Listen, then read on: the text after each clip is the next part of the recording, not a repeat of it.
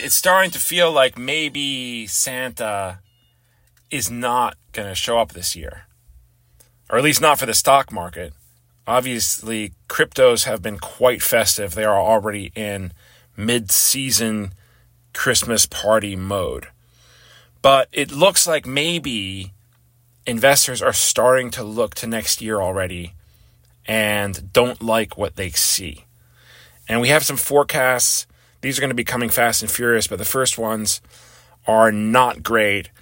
I've linked you to a couple of reports here that uh, cite some, including JP Morgan apparently calling for a drop of 20% in the S&P 500 next year and recession finally coming home to roost.